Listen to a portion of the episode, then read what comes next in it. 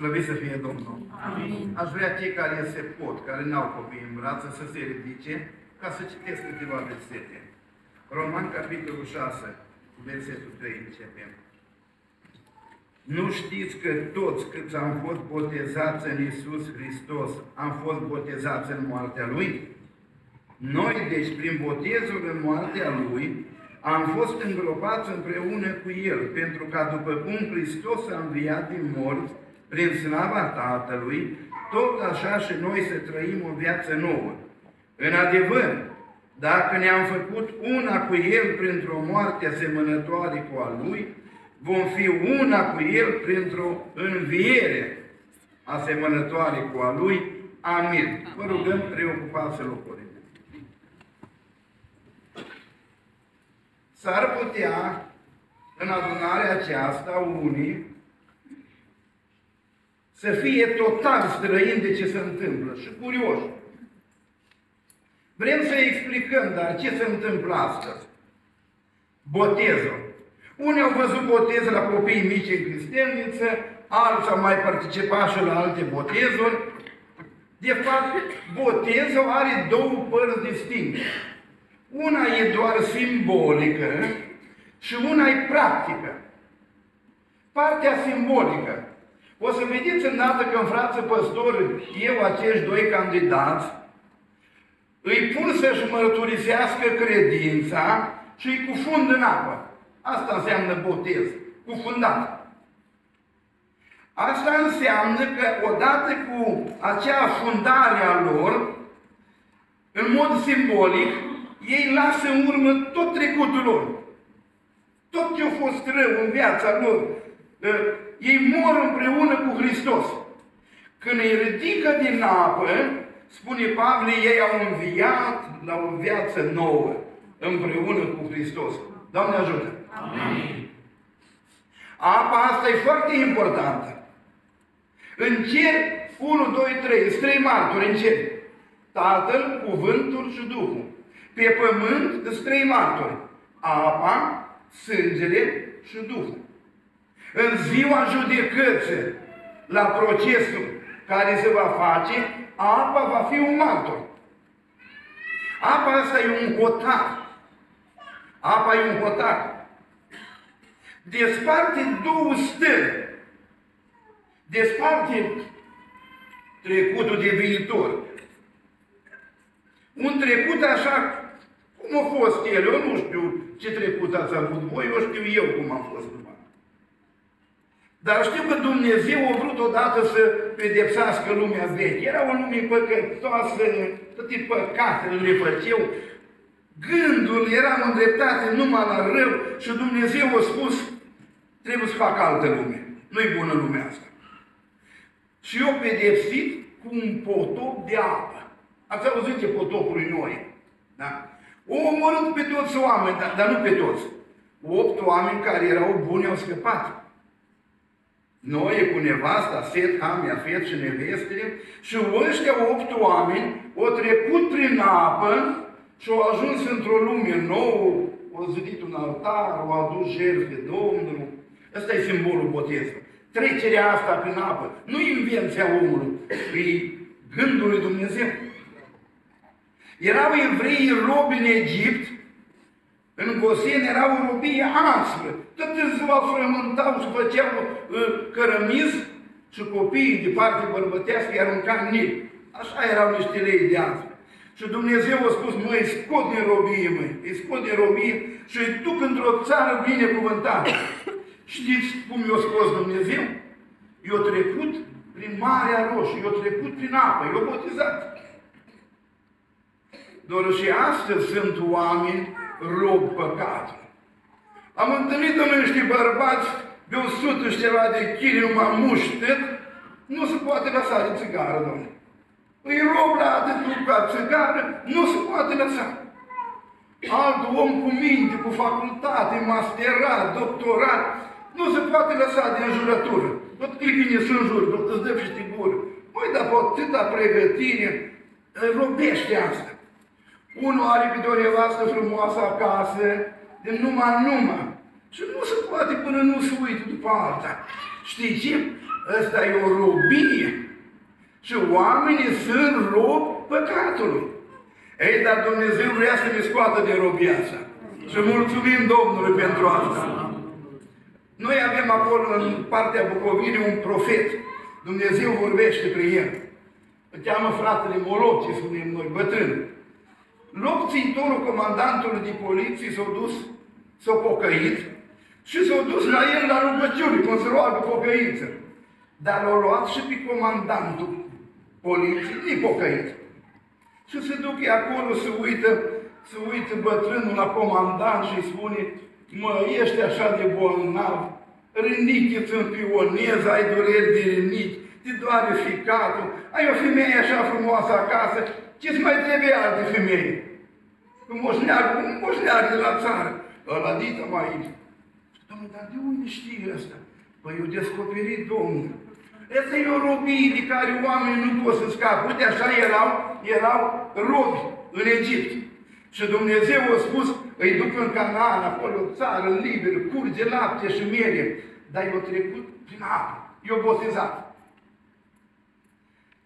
Arată în Sfânta Scriptură de un om tare cu datinele și obiceiurile strămoșești era el. Ținea la legea aceea, dar rău. O luat el niște lanțuri, niște cătușe, scrisori de acreditare, o plecat în Damasc, dacă prinde creștini, se bage în pușcărie. Numai că pe drum, pe Damasc, s-a întâlnit cu Hristos. Așa de tare aș vrea ca toți de aici să ne întâlnim azi cu Hristos. Nu mâine, azi, că mâine ar putea să fie târziu. În localitatea Salcea, când treci drumul la Prelipca, o femeie trecea strada. Era cu mașina și nu a fost atentă la barieră și a prins cu trenul și a omorât. Eu am fost la mormântare. O omorât-o și pe ea și fetița. Nu-i vorba de familia Gerasim, ultimul occident, mai înainte. Eu eram acolo.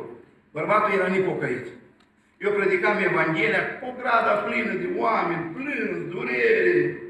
La un moment dat, înainte de a o da în groapă, ei era pus așa, cu fetița alăturea, avea Biblia pusă la cap, bărbatul a luat Biblia, a început a plânge și îi spunea la moarte: dă-mi Biblia asta, că după asta eu vreau să mă pocăiesc.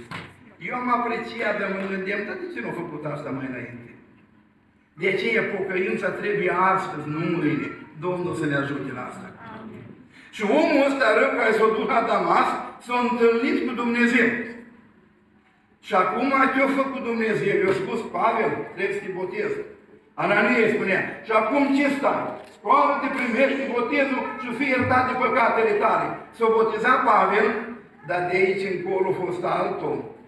A fost Sfântul Apostol, care i-a pus în calendare, canonizat. A fost un sfânt, dar o trebuie să treacă prin apă. Și apa asta o despărțit firea lui veche de preocupările noi. Mai dau un exemplu, tot din ăsta.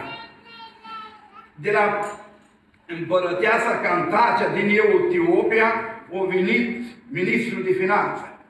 A mers la Ierusalim ca să se roage. Dar legea nu-i lăsa pe străini să intre în locul sfânt.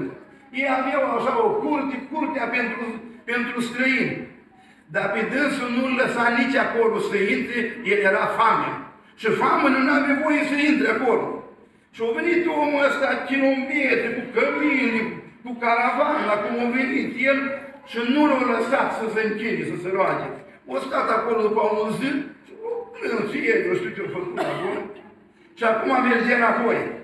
Dar Dumnezeu, care cunoaște inima, o trimis un înger și a spus: Filip, du-te, ajunge pe omul ăsta, explică ceva. El citea din cartea Isaia. Și când citea și vorbea, îi vorbea, omul ăsta spune: uite, apă, ce mă împiedică să fiu botezat? Păi îi spune: mă, dacă vreți, îi putem boteza. O oprit și l-a botezat și famenul a plecat plin de bucurie. Ceea ce nu l-a lăsat legea, l-a lăsat harul. Și mulțumim Domnului pentru har. Uite cum am trebuit de apă. Ce mă împiedică să vă botezați? Ce se împiedică? Unul spune: Doamne, te rog frumos, eu sunt botezat. Poate. Doar în Biblie scrie că un singur botez. Da, așa scrie.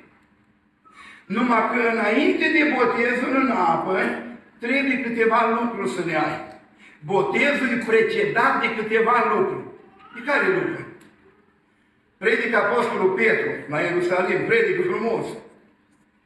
Cei ce au auzit cuvântarea asta lui Petru, spune în fapte doi cu treizeci și șapte, au rămas străpunși în inimă și au zis lui Petru și celorlalți, fraților, ce să facem? Acum le spune Petru, pocăiți-vă, le-a zis Petru, și fiecare din voi să fie botezat spre iertarea păcatului. Înainte de botez, Petru a spus că trebuie pocăință. Eu pe voi nu vă cunosc.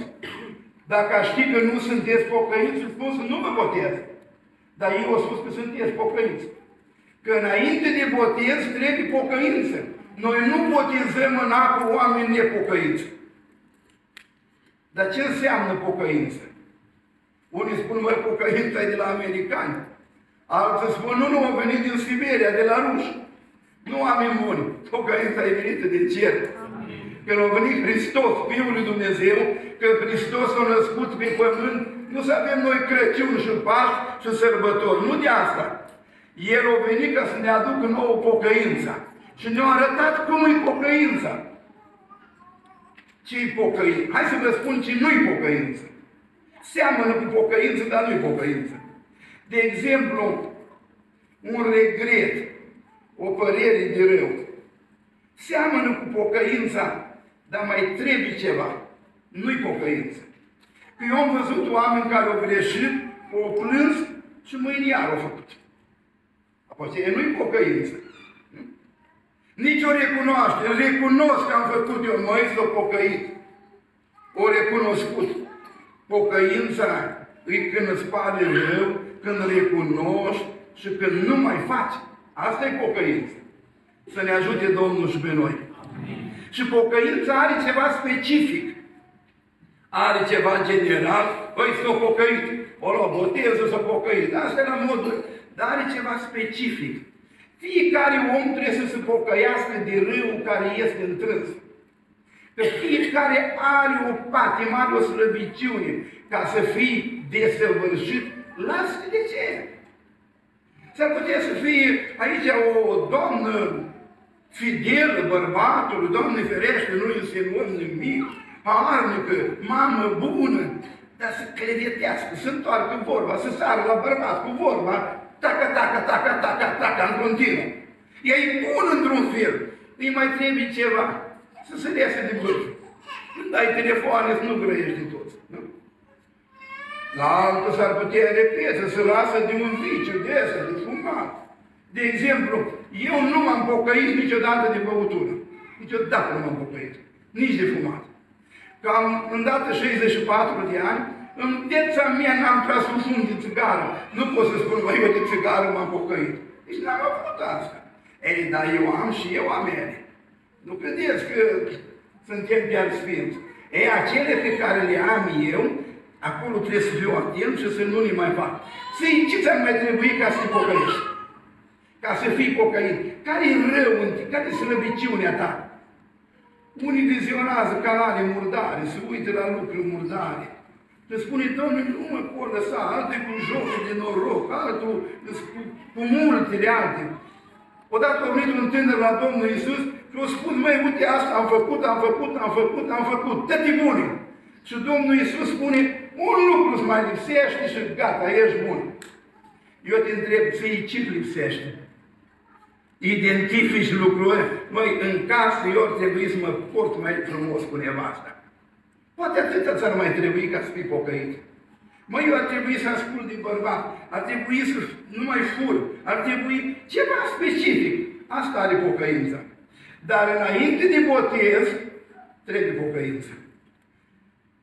Dumnezeu să ne ajute pe toți să ne mai pocăim. Apoi înainte de botez, o citi fratele, scrie Marco, șaisprezece cu șaisprezece. Cine va crede și se va boteza. Înainte de botez, trebuie o credință. Și îndată o să vedem dumneavoastră, nu știu cine oficiază, întreabă Mihai, Mihai te cheamă, crezi, pe tine cum-ți cheamă? Mădălina, tu crezi și ea îți mărturisește credința. Dar cum să botezăm unul care nu crede? Aia crede altul pentru el.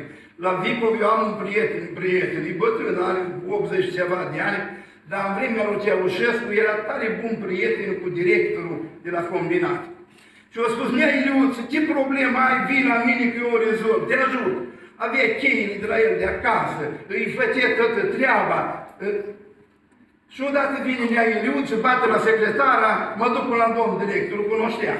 Și când se duce acolo, să trăiești nea Iliuță, ce faci? Domnul director, am venit să vă spun că mi-o născut nevastă un băiet. Oh, să spară director, dăm mâna, felicitări, să trăiască, așa. Domnul director, am o rugăminte. Hai spune, băi, Cipi, aș vrea să-l angajați aici la combinat. Spune, da, măi, să dea Dumnezeu să crească, fac un pic de școală și când bătieii l-am dat, știi, domn director, am vrea să-l angajați acum, din mic, ca să-i neangă vechimea. Băi, dar mă dau ăștia la ziar, măi, cum să-l angajez un copil de, de câteva săptămâni? Și directorul spune, ăsta, nea Iliuță, domn director, dar mă tale, cum ești creștin de la câteva săptămâni? Să-ți merge vechimea. De atunci îți merge vechimea ca, ca și creștin. Vedeți că nu e nicio logică? Înainte de botez, trebuie să avem credință. Dumnezeu să ne dea credința asta. Și înainte de botez mai trebuie ceva. unu Petru trei cu douăzeci și unu. Icoana aceasta închipuitoare, asta nu e icoană simbolică. Vă mântuiește acum pe voi, care nu este o curățire de întinăciunile trupești, ci mărturia unui cuget. Când intri în apa botezului, trebuie să ai un cuget curat. Că dacă ai păcat în viața ta și n-ai scăpat și nu le-ai rezolvat, nu-i mare lucru. Povestea fratele Costică Macoviciu, că era păstor la Iași, și-au luat zece tineri botezul. După ce au luat botezul, în haine albă, s-au cântat, s-au predicat, au ieșit de acolo, acum să facă cina. Când a făcut cina Domnului, spune, scrie așa în Biblie, fiecare să se cerceteze pe sine și așa să mănânce. Spune-mă din aia zece, când se treacă cu trupul Domnului, unul se jos.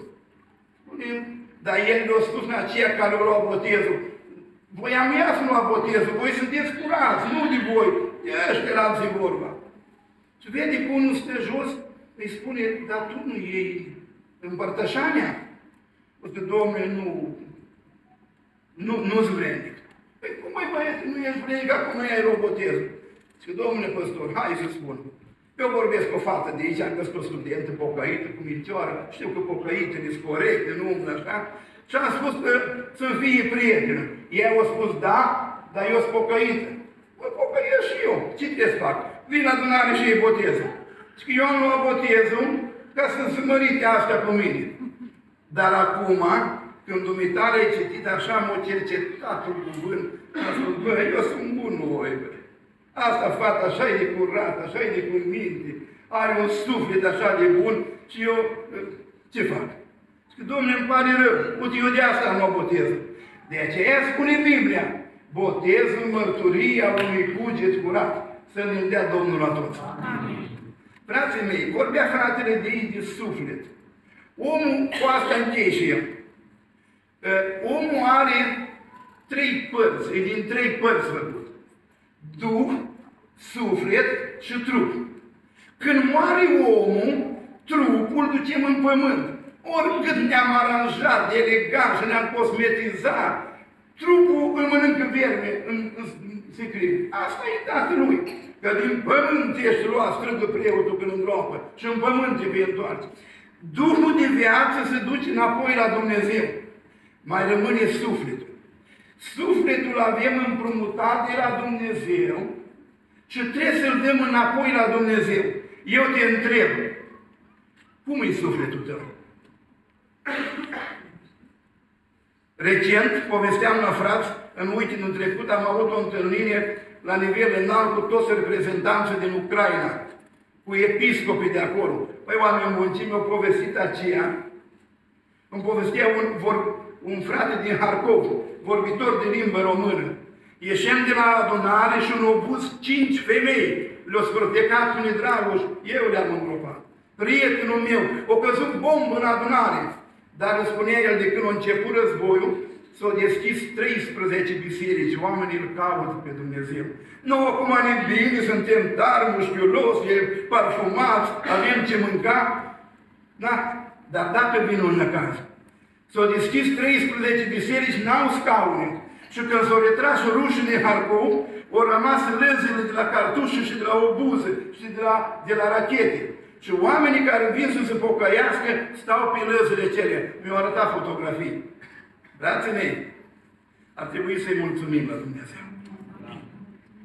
Ce facem cu sufletul? Cum e sufletul tău?